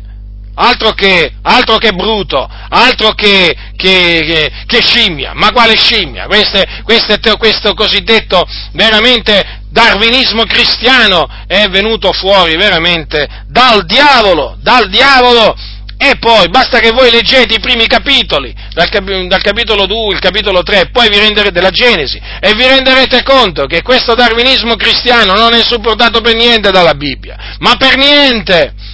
Eh, non è un libro di scienza. Quando, attenzione, quando alcuni dicono che la Bibbia non è un libro di scienza, attenzione, eh, perché spesso dietro questa espressione eh, si nasconde il serpente antico. D'altronde Billy Graham è un massone, è un massone di alto grado, e quindi lui deve fondere la fede e la scienza. È arrivato per esempio, è arrivato per esempio a sostenere a sostenere che lui non sa se il fuoco dell'inferno è allegorico o reale, eh? ma si vede che è più, è più dalla parte, diciamo, praticamente, eh, lui praticamente ha sostenuto che il fuoco dell'inferno, il fuoco dell'inferno è allegorico. E anche qui, vedete, anche qui c'è sempre, c'è sempre proprio questo tentativo, sempre di allegorizzare quello che non va allegorizzato nella Bibbia, no? di non prendere alla lettera, alla, alla lettera eh, la Bibbia. Sì, Billy Graham è un massone, e allora, è ovvio, è ovvio che lui non può schierarsi contro il darwinismo cristiano, perché il darwinismo cristiano ha come originatore eh, il suo fratello massone, Erasmus Darwin, e lui non può andare contro Erasmus Darwin, perché i massoni si devono appunto aiutare, hanno giurato di aiutarsi, e quindi Billy Graham aiuta, aiuta praticamente la massoneria in questa opera diabolica eh, per distruggere il senso letterale della parola, della parola di Dio. Quindi le sue sono ciance perché c'è una grande differenza. Non è che non fa differenza, c'è una grande differenza tra dire che Dio ha creato la scimmia e dalla scimmia poi ha fatto venire l'uomo e, e dire che Dio invece ha fatto l'uomo così come noi lo conosciamo e vediamo oggi. È come se c'è una grande differenza. Anche un bambino, anche un bambino lo capisce, è come se c'è una grande differenza. Il darwinismo cristiano è un'offesa alla parola, alla parola, di Dio, è un'offesa. E i massoni offendono la parola del Signore e noi dobbiamo difendere la parola del Signore dagli attacchi veramente di costoro. Eh? Sì, la dobbiamo difendere. Che, che, ne dicono alcuni che dicono che non vogliono fare polemica? Eh, fratello, ma noi non vogliamo fare polemica. Non volete fare polemica? La facciamo noi. Non, noi non, non, siamo di quelli che appunto stanno in silenzio. Non temere parla non temere parla, disse il Signore a Paolo, e non tacere. Noi non vogliamo tacerci contro, contro le menzogne. Ora, vedete, in Italia la teoria dell'evoluzione, chiaramente anche qui è penetrata nelle chiese, eh? nella chiesa valdese, ma nella chiesa valdese qualcuno dirà come credono nell'evoluzione, ma certo che ci credono. Sapete che ci credeva praticamente eh, in, questa, in questa teoria dell'evoluzione Giovanni Luzzi, Giovanni Luzzi, già professore alla facoltà teologica valdese di Roma, praticamente quello che poi no, eh, fu messo a capo della commissione, della commissione per la, la revisione della, della, Bibbia Diodati, da cui poi è venuta fuori la, quella che noi chiamiamo la Bibbia, la Bibbia Luzio, riveduta, eh?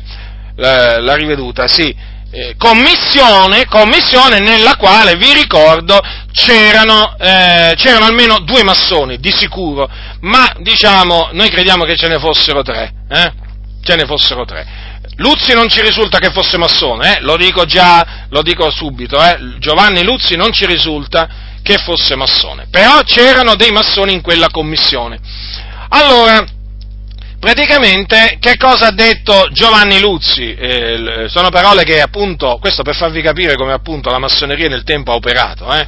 sta continuamente operando, molti fanno finta di questo, non gli interessa, ma fratello, ma cosa mi interessa a me della massoneria? Certo, a te non ti interessa niente della massoneria, però la massoneria interessa, interessa tanto di te, infatti sei cascato proprio nella trappola dei massoni, a questi bisogna rispondergli così, ah non mi interessa interessa niente della massoneria, e eh, ci credo, ecco perché siete caduti nel laccio della massoneria, proprio perché non vi interessa niente della massoneria, e adesso siete guidati dallo spirito massonico, siete agitati dallo spirito massonico, e adesso potete tranquillamente essere chiamati massoni senza il grembiule, e vi offendete pure, non vi dovete offendere, vi dovete vergognare, vergognare e ravvedere perché avete fatto spazio allo spirito massonico, alla filosofia massonica, sì, proprio voi che adesso dite, ma che cosa mi interessa? Interessa a me della massoneria, io ho Gesù, ho la Bibbia, piacesse al Signore che voi veramente guardaste a Gesù, ma piacesse a Dio che voi veramente la leggeste la Bibbia, allora vi scagliereste contro la massoneria.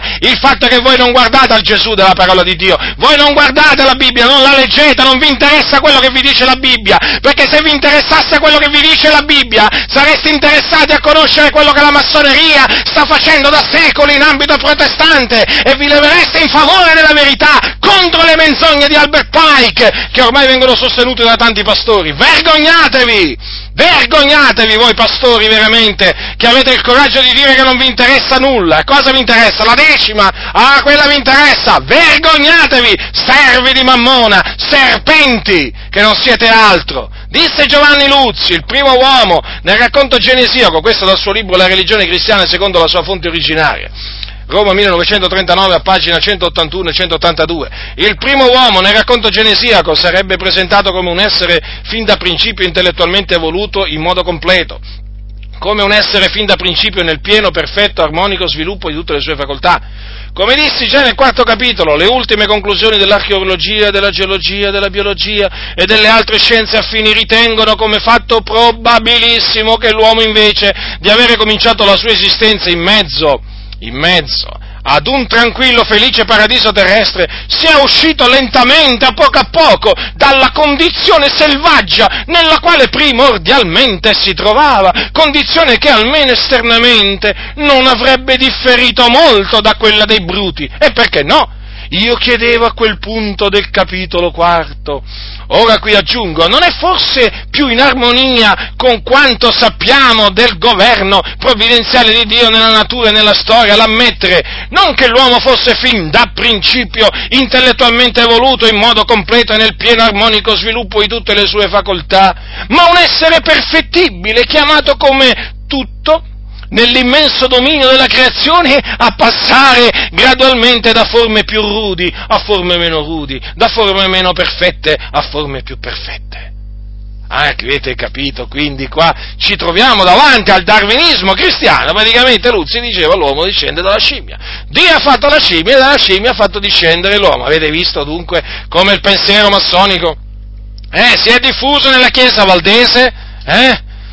Eh, a proposito, a proposito, vabbè, a proposito, ve lo dico subito, a proposito, eh, perché guardate che questi professori valdesi, questi pastori valdesi adesso G che sostengono anche queste cose, no, attenzione, non dico tutti, ma sicuramente un buon numero di così, pastori valdesi e di professori valdesi, attenzione, quelli che praticamente si trovano mai in certe comunità pentecostali, attenzione che sostengono il darwinismo cristiano, eh, lo stesso che sosteneva Giovanni Luzzi, eh, e quindi massima attenzione, eh, Massima attenzione quando sentite parlare del professore Valdeso Tizio Caio Sempronio. Eh, o del pastore Valdese Tizio Caio Sempronio, terrà un seminario nella facoltà teologica pentecostale o nella comunità pentecostale. Attenzione, fratelli del Signore, attenzione, perché non solo potrebbe essere un massone, eh, un massone col grembiule, eh, ma potrebbe essere appunto anche uno che sostiene l'eresia del darwinismo cristiano. Eh. Peraltro, potrebbe essere appunto un tranquillamente, e ce ne sono tanti nella Chiesa Valdese, già nella Chiesa Valdese ci sono, stati, mas, cioè, ci sono tanti massoni col grembiule, ma pensate un po' i massoni senza grembiule quanti sono? Allora, massima attenzione quindi, eh, fratelli del Signore, tenete veramente, te, vi dovete tenere in, in, in allarme del continuo. In, quando sentite parlare Chiesa Valdese, Metodista, Battista, ormai non, non è che solo queste, eh, però dovete sapere che i massoni sono concentrati, i massoni col grembiule, eh, eh, sono concentrati particolarmente in queste denominazioni, Chiesa Luterana e così via. Eh, quindi massima attenzione, fratelli. Allora D'altronde Luzzi faceva parte di un'elite eh, protestante, eh, di cui facevano parte anche diversi, anche diversi, massoni, come per esempio Ugo Ianni. Eh?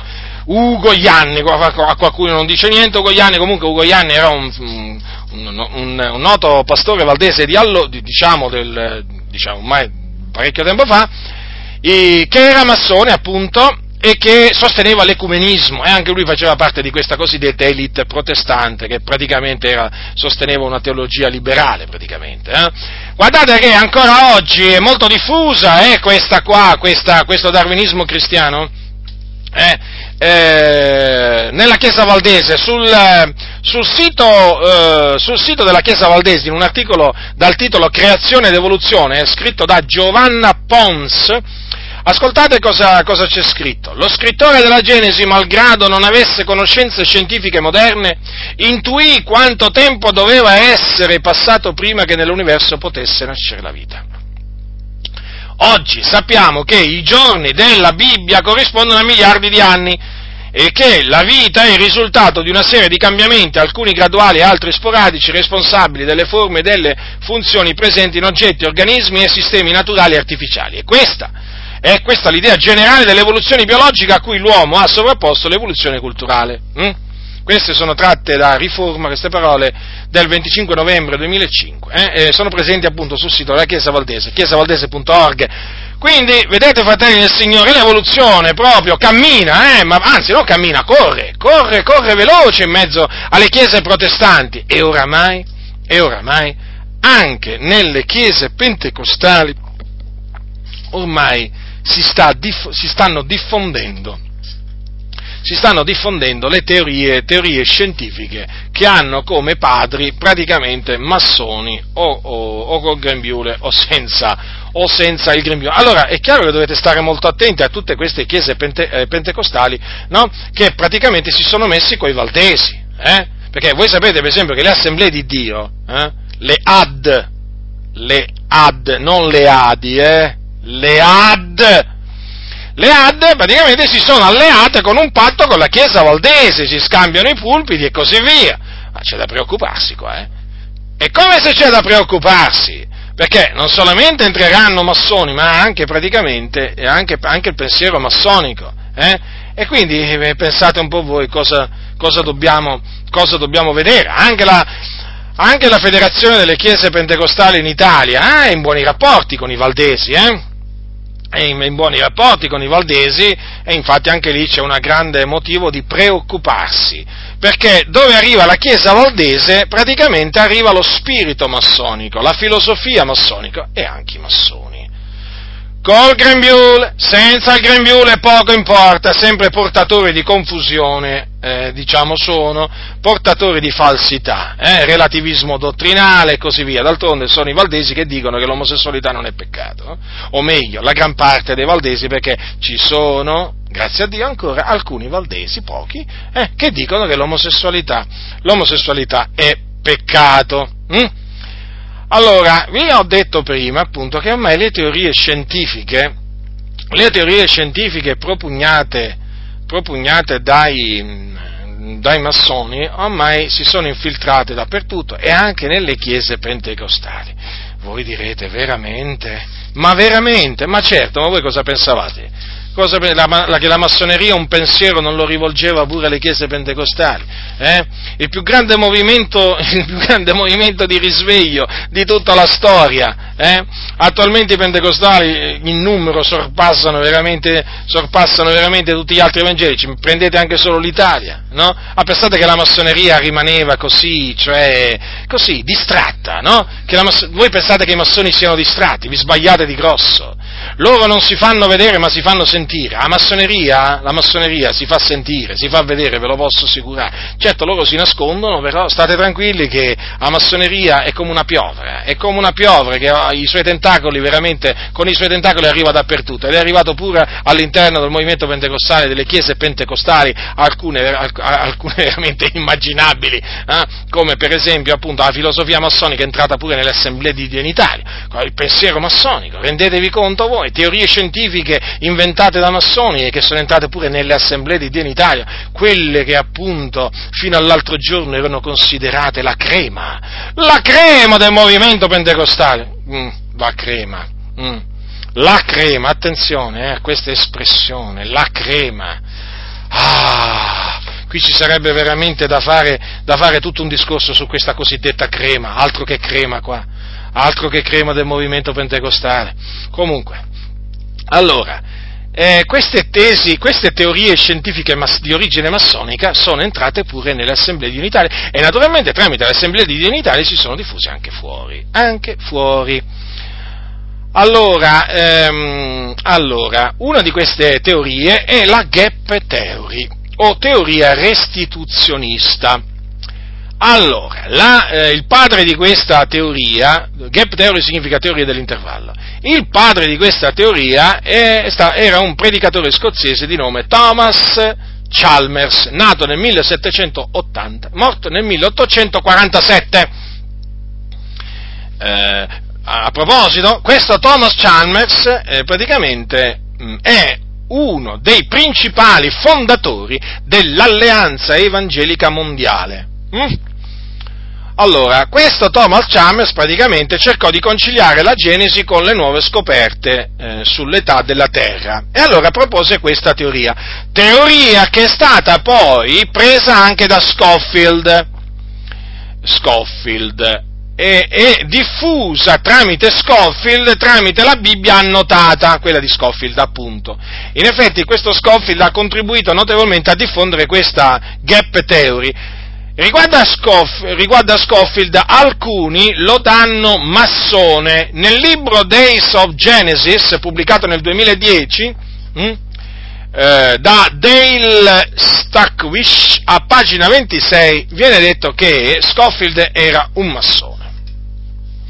Ora, che cosa, eh, appunto, questa teoria è insegnata dalle, dalle Adi. Eh, propugnata dall'ex presidente dell'Assemblea di Dio in Italia Francesco Toppi su Cristiani, su Cristiani Oggi. Nel 1988 uscì appunto un articolo, un articolo in, firmato Francesco Toppi eh, appunto su Cristiani Oggi la pubblicazione ufficiale delle Adi, quindi a quel tempo nell'88 eh, Francesco Toppi era, era, presidente delle Adi e lui scrisse, lui praticamente propose, insegnò la gap theory, eh, la gap theory dicendo, dicendo, queste parole. Leggo appunto da Cristiani Oggi del 1988 numero 4 a pagina 2. Quindi voi che siete membri delle ADI, eh, per verificare quello che vi dico dovete fare semplicemente una cosa, diciamo recuperare questa, questo numero. Hm?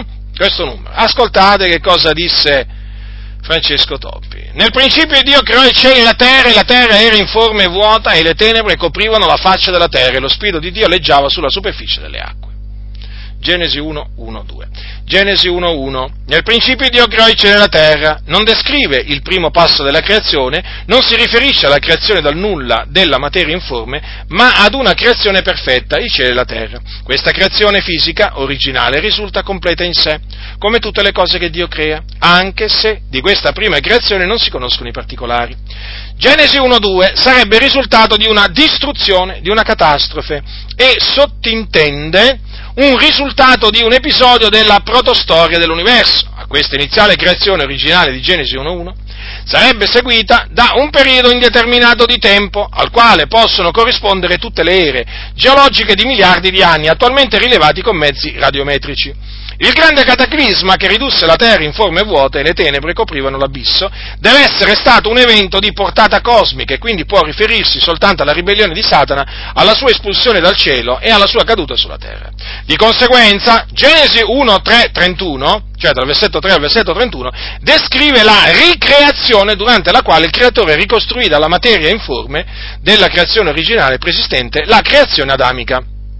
Quindi, eh, diciamo, poi conclude Toppi dicendo che questa interpretazione permette di affermare che la Bibbia non contrasta con la scienza. Lui praticamente cosa ha fatto Toppi? Ha cercato di conciliare il racconto il genesiaco della creazione con le moderne teorie scientifiche e quindi ha introdotto nell'ambiente delle Adi la, mm, la gap theory. Ecco, ha insegnato la gap theory gap theory che peraltro è ancora insegnata. La, per esempio adesso ha accennato Davide Di Iorio, pastore pastore delle Adi, in, un suo, in una sua predicazione intitolata L'Iddio che parla del, eh, del 2006, appunto ha accennato alla Gap Theory e poi la Gap Theory è presente nel nuovo commentario biblico illustrato, eh?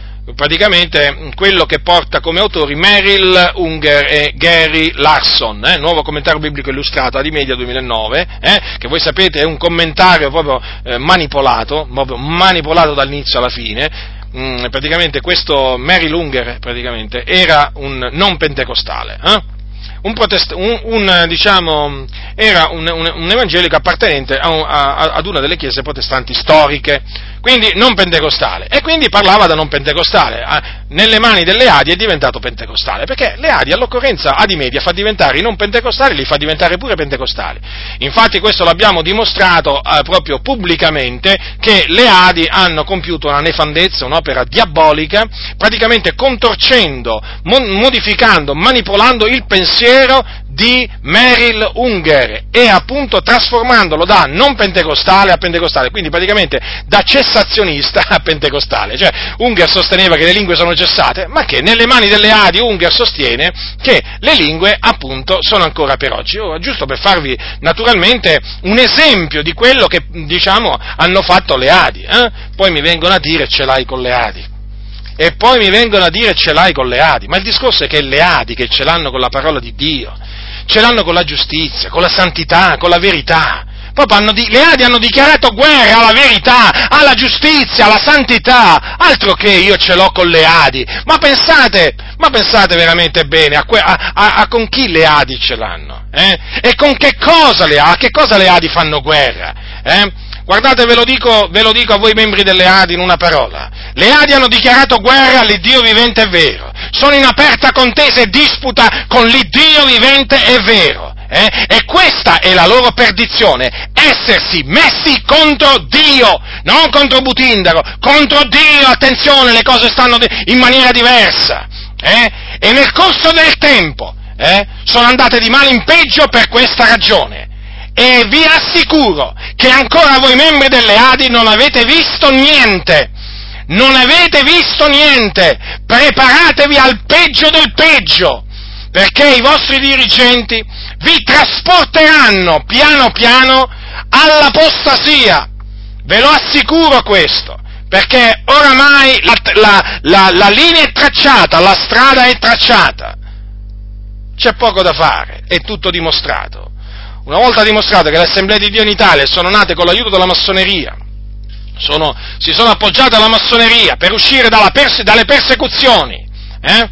e per ottenere la cosiddetta libertà religiosa nel dopoguerra. Una volta dimostrato che poco prima di, eh, diciamo del, del, del, convegno pastorale che si tenne nel 1947 a Napoli e che fu il convegno pastorale che sancì ufficialmente la nascita dell'Assemblea in Italia. Ora, Basta solo sapere che pochi giorni prima Ness, Henry Ness, il pastore dell'Assemblea di Dio americane, eh, che faceva i suoi viaggi in quegli anni in, Italia e anche in Europa, per lottare a favore dei pentecostali, per fargli avere la libertà religiosa, basta solo pensare che andò ad incontrare il persecutore dei pentecostali, e mi riferisco al pa, cosiddetto Papa, Pio, l'allora Pio XII, e andò là per chiedergli evidentemente la fine della persecuzione contro i pentecostali, ebbene è evidente che basta sapere questo per capire che le Adi sono iniziate male e finiranno peggio, e nel corso del tempo abbiamo visto questa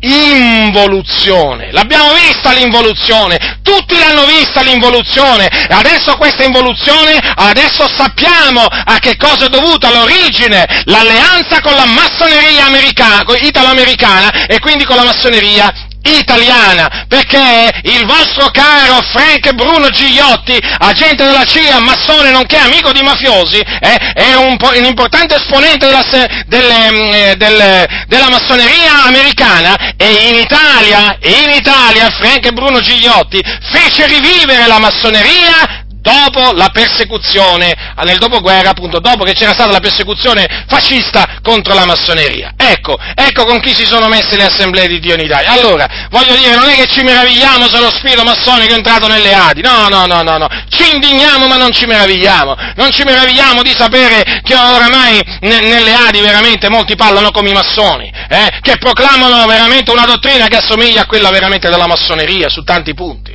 Non ci meravigliamo, poi basta vedere appunto le Adi come sono nate, basta vedere come sono nate per capire appunto che da tutto ciò non poteva che scaturire una denominazione in aperta guerra contro Dio. E infatti le Adi hanno, hanno dichiarato guerra a Dio. Su tanti punti della dottrina e eh, si sono messi contro la parola di Dio. E la gap theory che cos'è se non appunto una di quelle dichiarazioni di guerra contro la parola del Signore? Cosa dice praticamente questa gap theory? Vi faccio il riassunto. Allora, prima ci fu la creazione perfetta di Dio, questa creazione però in seguito alla caduta di Satana dal cielo diventò informe e vuota, per cui Dio dovette rifarla.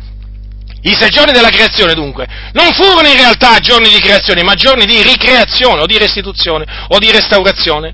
Allora, tra il verso 1 e il verso 2 della, del primo capitolo della Genesi si possono tranquillamente collocare le varie ere geologiche di miliardi di anni di cui parlano gli scienziati. Avete capito dunque? Questa, questa teoria cosa fa dunque? Da un lato, che naturalmente è inconciliabile con l'insegnamento della scrittura, no? riguardo alla creazione, però dall'altro getta un ponte appunto tra la scienza e la Genesi, proprio quello che vogliono fare i massoni. Ecco. E quindi alla fin fine questa gap theory non fa altro che confermare quello che hanno detto i, i, i scienziati. Eh? Ah, cose che non sono nella maniera più accettabile. La gap theory è un'eresia perché? Perché Dio, perché i sei giorni della creazione, che invece i sostenitori della gap theory hanno fatto diventare sei giorni della ricreazione, eh? eh? fratelli del Signore, le cose non possono essere così, perché in merito a quei giorni si parla solo, si parla solo di creazione. Allora a chi crediamo noi? A quelli che parlano di ricreazione o di ehm, diciamo, eh, restaurazione o a quelli che appunto parlano di creazione? Ascoltate una cosa, ascoltate una cosa, guardate che cosa ha detto il Dio quando, promo- quando diciamo, diciamo, promulgò il decalogo sul Monte Sinai, ricordati del giorno del riposo per santificarlo, lavora sei giorni e fai in essi ogni opera tua, ma il settimo è giorno di riposo, sacro all'Eterno che è l'Iddio tuo, non fare in esso lavoro alcuno, né tu né il tuo figliuolo, né la tua figliuola, né il tuo servo, né la tua serva, né il tuo bestiame, né il forestiero che è dentro alle tue porte, poiché in sei giorni l'Eterno fece i cieli, la terra e il mare e tutto ciò che in essi e si riposò il settimo giorno, perciò l'Eterno ha benedetto il giorno del riposo e l'ha santificato. Il Dio non ha detto che rifece i cieli, la terra, il mare e tutto ciò che in essi, ma fece, cioè creò. E quindi, e quindi la gap theory è un'eresia, è un'eresia e poi, e poi, peraltro, vi voglio ricordare che il discorso dell'informe vuoto, perché voi sapete che la Bibbia dice che la terra era informe e vuota. Sapete cosa hanno fatto eh, quelli della tesi eh, della Theory? Praticamente dicono, dicono, che la terra era informe e vuota e dovrebbe essere tradotta e diventò informe e vuota. Falso! Perché Dio fece in effetti la terra informe e vuota per poi modellarla per poi modellarla a suo piacimento, e evidentemente, perché egli è Dio e fa tutto quello che vuole. Quelle, diciamo, in forma e vuota non è causa, appunto, caduta, della caduta, della caduta di, Satana, di Satana dal cielo. No, no, no, no, assolutamente. Il Dio fece proprio la terra in forma e vuota per poi, appunto, darle la, infatti, mm, la, la, la forma che poi Dio vuole che assumesse, e infatti, eh, infatti le cose stanno proprio così. Era in forma e vuota proprio per questa ragione ma che vanno cianciando questi qua, hanno tirato fuori questa appunto, ehm, questa catastrofe, questo cataclisma che avrebbe addirittura distrutto la creazione primordiale perfetta, vi rendete conto?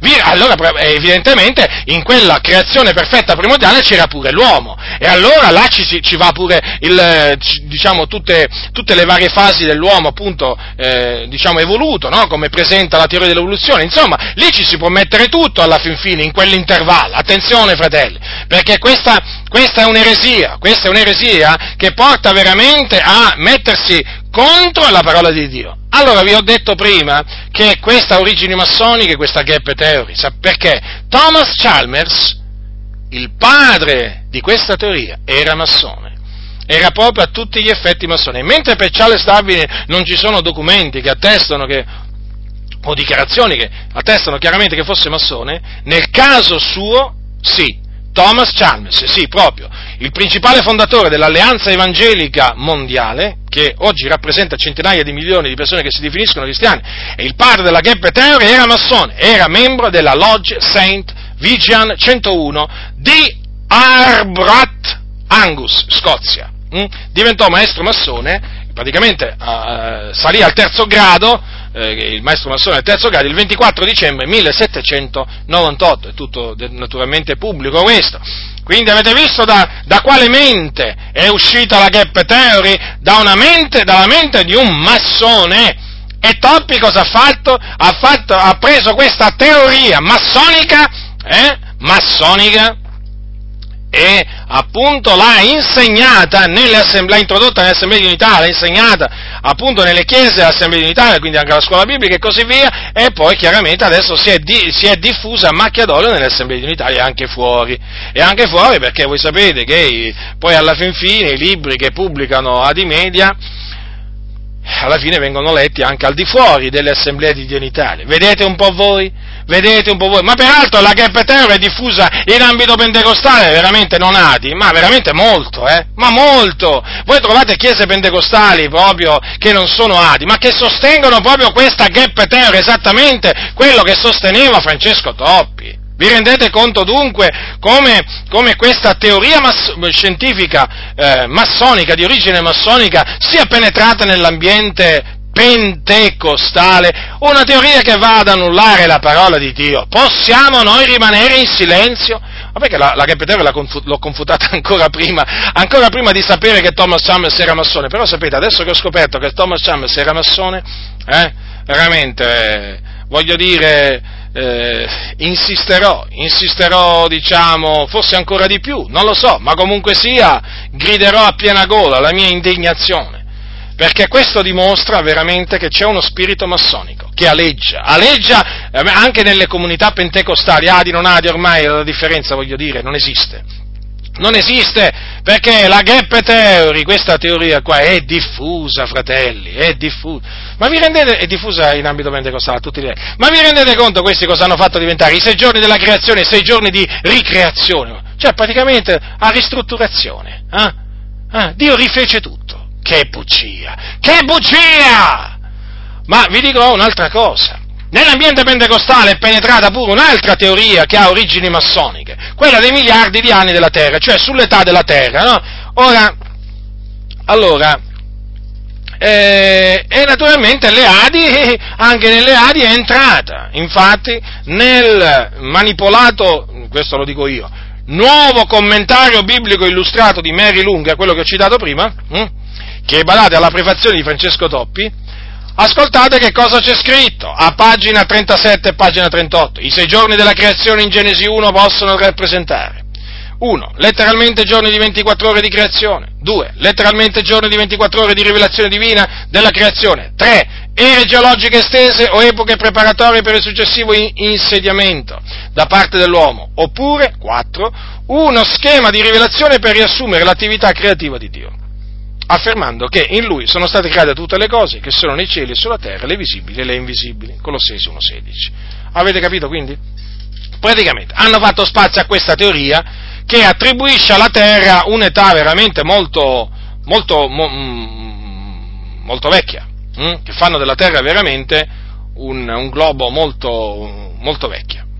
Un globo molto vecchio. Praticamente, eh, in questo caso, eh, l'accettazione, l'accettazione di questa teoria ha anche qui l'obiettivo di cercare di unire la fede e la scienza moderna, eh?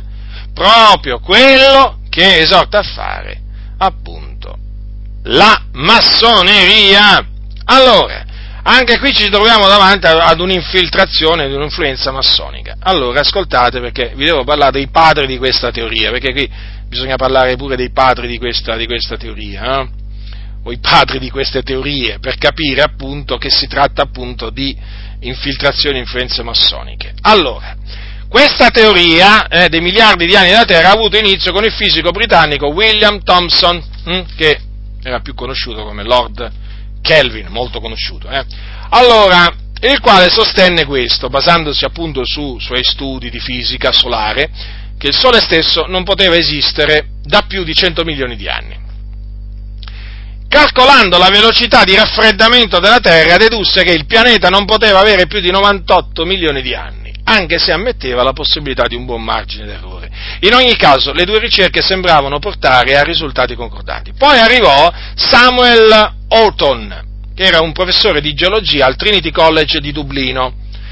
Costui nel 1865 sostenne che dovevano essere eh, passati almeno 2000, 2000 300 milioni di anni tra la formazione degli oceani e l'inizio dell'era terziaria, calcolati ancora una volta in base al tempo di raffreddamento della Terra.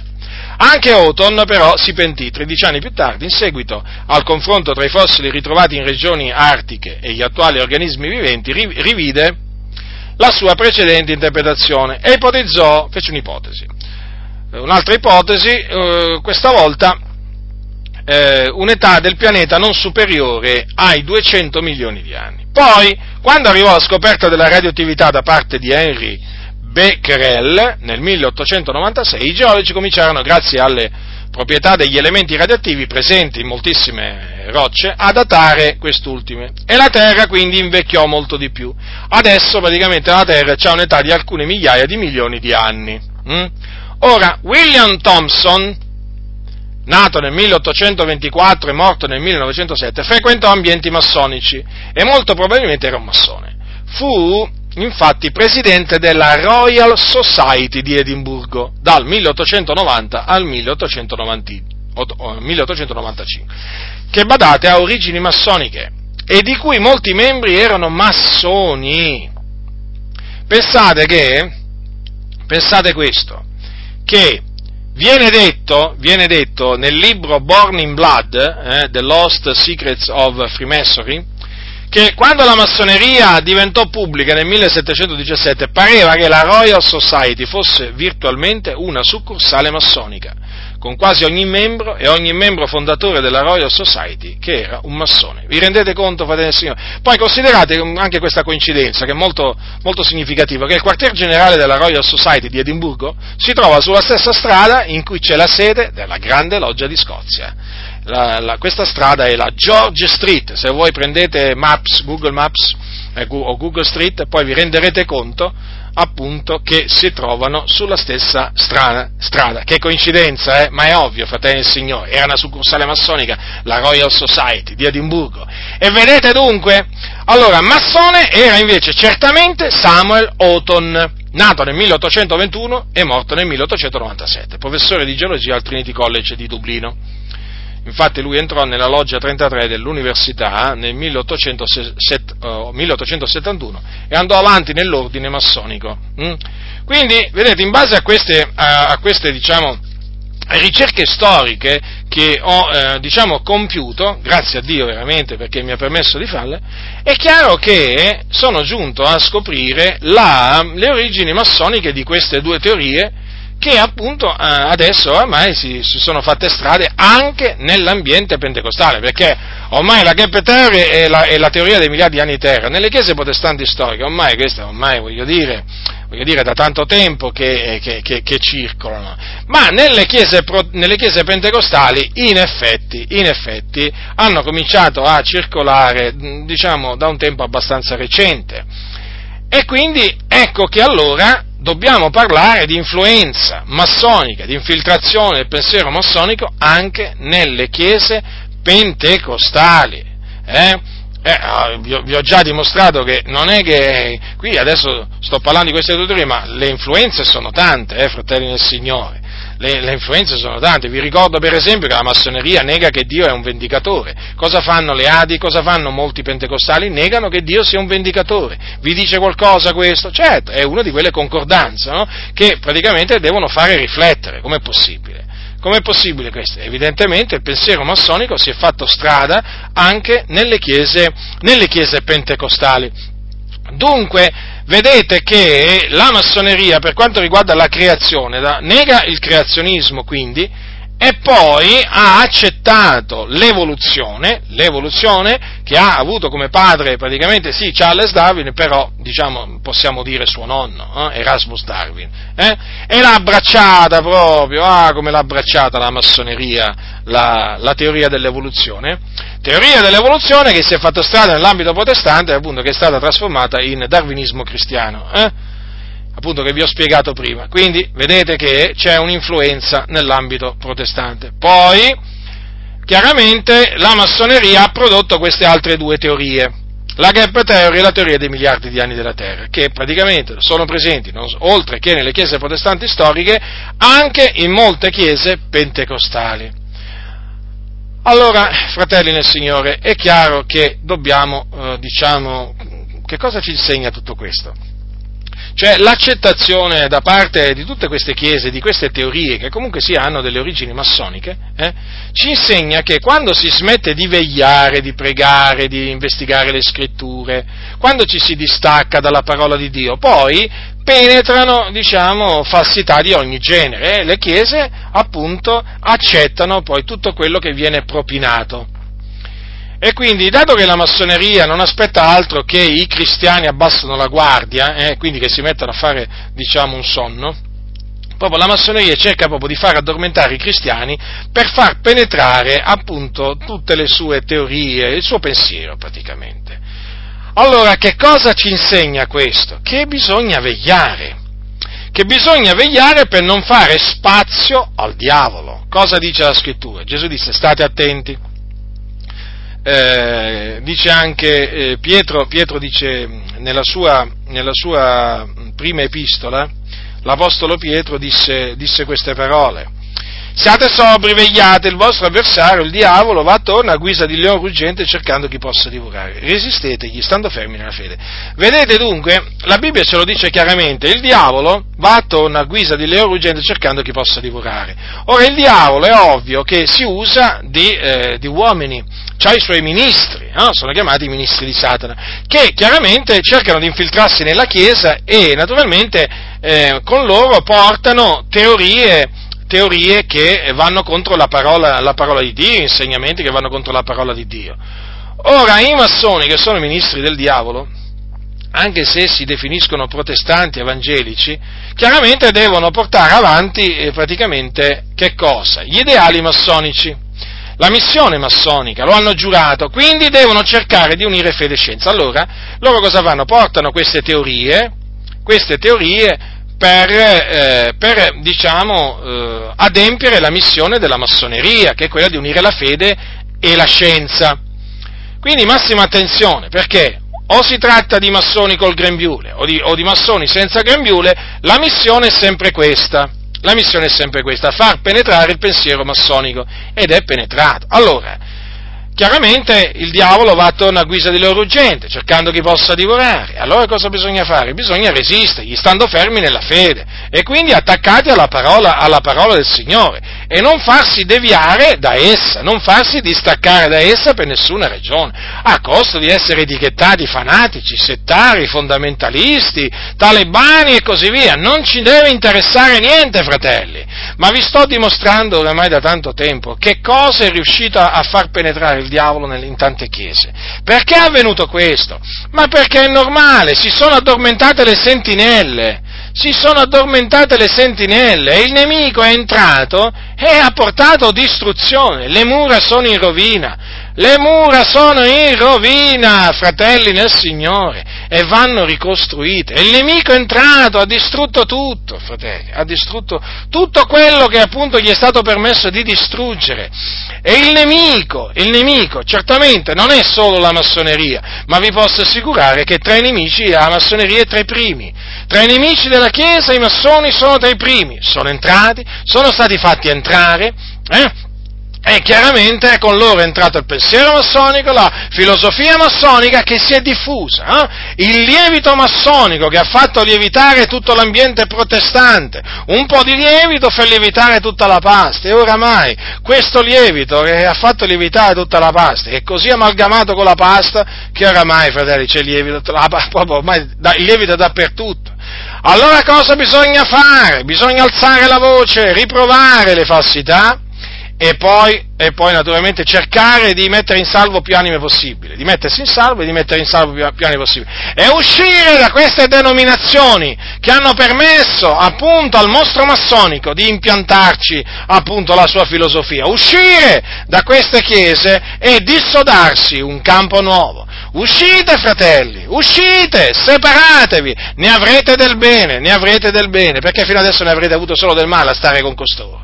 Riunitevi nelle case come facevano gli antichi discepoli, gli antichi discepoli così facevano, riunitevi nelle case, lasciate queste denominazioni che ormai assomigliano più a delle, a delle obbedienze massoniche. Eh, I pastori assomigliano a dei maestri venerabili eh, e, il, e il presidente di queste denominazioni assomiglia a un gran maestro eh, assomiglia al gran maestro della, dell'obbedienza massonica eh, ABC. Ecco, per farvi capire un po' che cosa sono diventate queste denominazioni, peraltro hanno la forma piramidale come le obbedienze massoniche. Eh? La forma piramidale, allora dicono tra di noi siamo tutti fratelli. Sì, bugie, bugiardi, non è vero, non è vero, perché la vostra è una piramide, è una piramide massonica praticamente, no?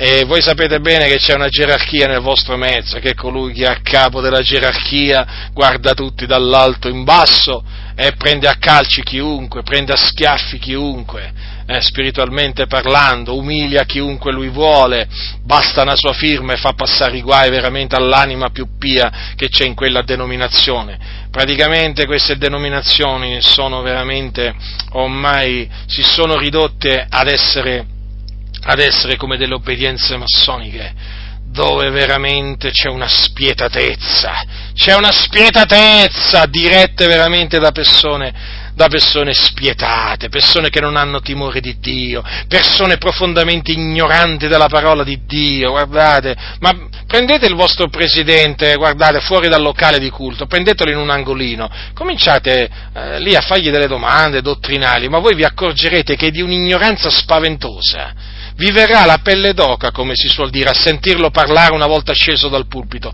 La pelle d'oca, fratelli nel Signore. Sarete riempiti di orrore, vi verrà la voglia di scappare. Fategli delle domande, come le fareste a, a Giacinto Butindero se lo incontraste, no? Eh, voi gli fareste delle domande? No, tranquillo, no?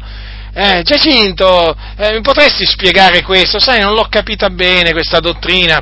Ma senti, ecco, fategli delle domande del genere al vostro caro presidente, eh? poi vi accorgerete dalle sue risposte. Ma non è che bisogna proprio cercare il presidente, ma prendete un qualsiasi vostro pastore lì, non importa chi, fategli delle domande, una volta che scende dal pulpito, prendetelo da parte. Eh?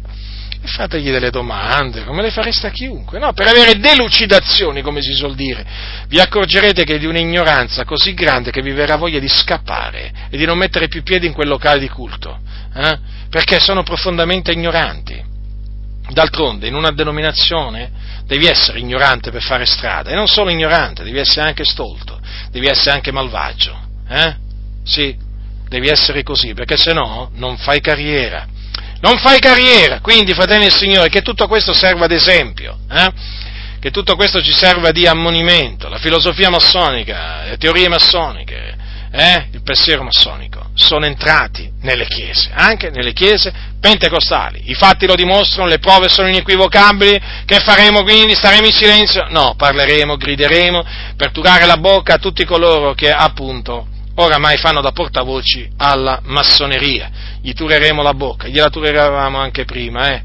ma adesso ancora di più, ancora di più perché abbiamo capito chi si nasconde dietro queste teorie dietro questo parlare, la massoneria, il mostro massonico. E quindi vi incoraggio, fratelli del Signore, a perseverare nella fede, a perseverare nella parola, perseverare nella parola, costi quel che costi, continuate a levarvi in favore della verità, difendetela strenuamente eh, non vi deve importare niente come vi soprannomineranno, ormai siamo abituati, eh, ormai lo sapete come loro soprannominano i veri cristiani, quindi tirate diritto, non guardando né a destra né a sinistra, guardate a Gesù, guardate a Gesù Cristo, il Figlio di Dio, e a coloro che hanno imitato Gesù, eh, come per esempio l'Apostolo Paolo, guardate l'Apostolo Paolo e tirate dritto diritto, tagliando direttamente la parola del Signore eh, e naturalmente difendendo la parola del Signore dagli attacchi dei massoni, siano essi con il grembiule, siano essi senza il grembiule. Il Signore sarà con voi, il Signore vi onorerà, perché ha sempre onorato quelli che lo hanno onorato, ma il Signore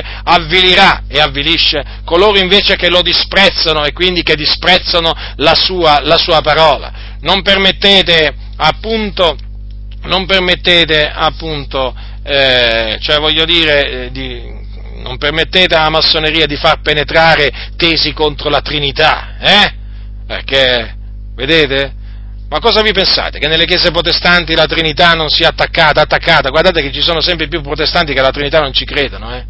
Io vi avverto, ma è ovvio, fratelli, con tutta questa presenza massiccia di massoni in mezzo alle chiese protestanti, è chiaro che ci sono sempre più protestanti che, ama, che alla Trinità non ci credono, non ci credono. Comprendete dunque il pericolo? Eh? Quindi, date voce alla parola di Dio, eh?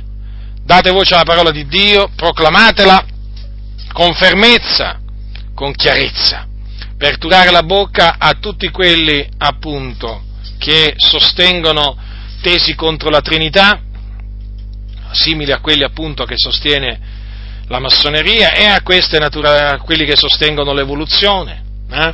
a quelli che sostengono questa, questo dar, cosiddetto darwinismo cristiano, a quelli che sostengono la gap terra, a quelli che sostengono la teoria dei miliardi di anni di terra. Turategli la bocca. Il Signore sarà con voi. La grazia del Signore nostro Gesù Cristo sia con tutti coloro che lo amano con purità incorrotta. Amen.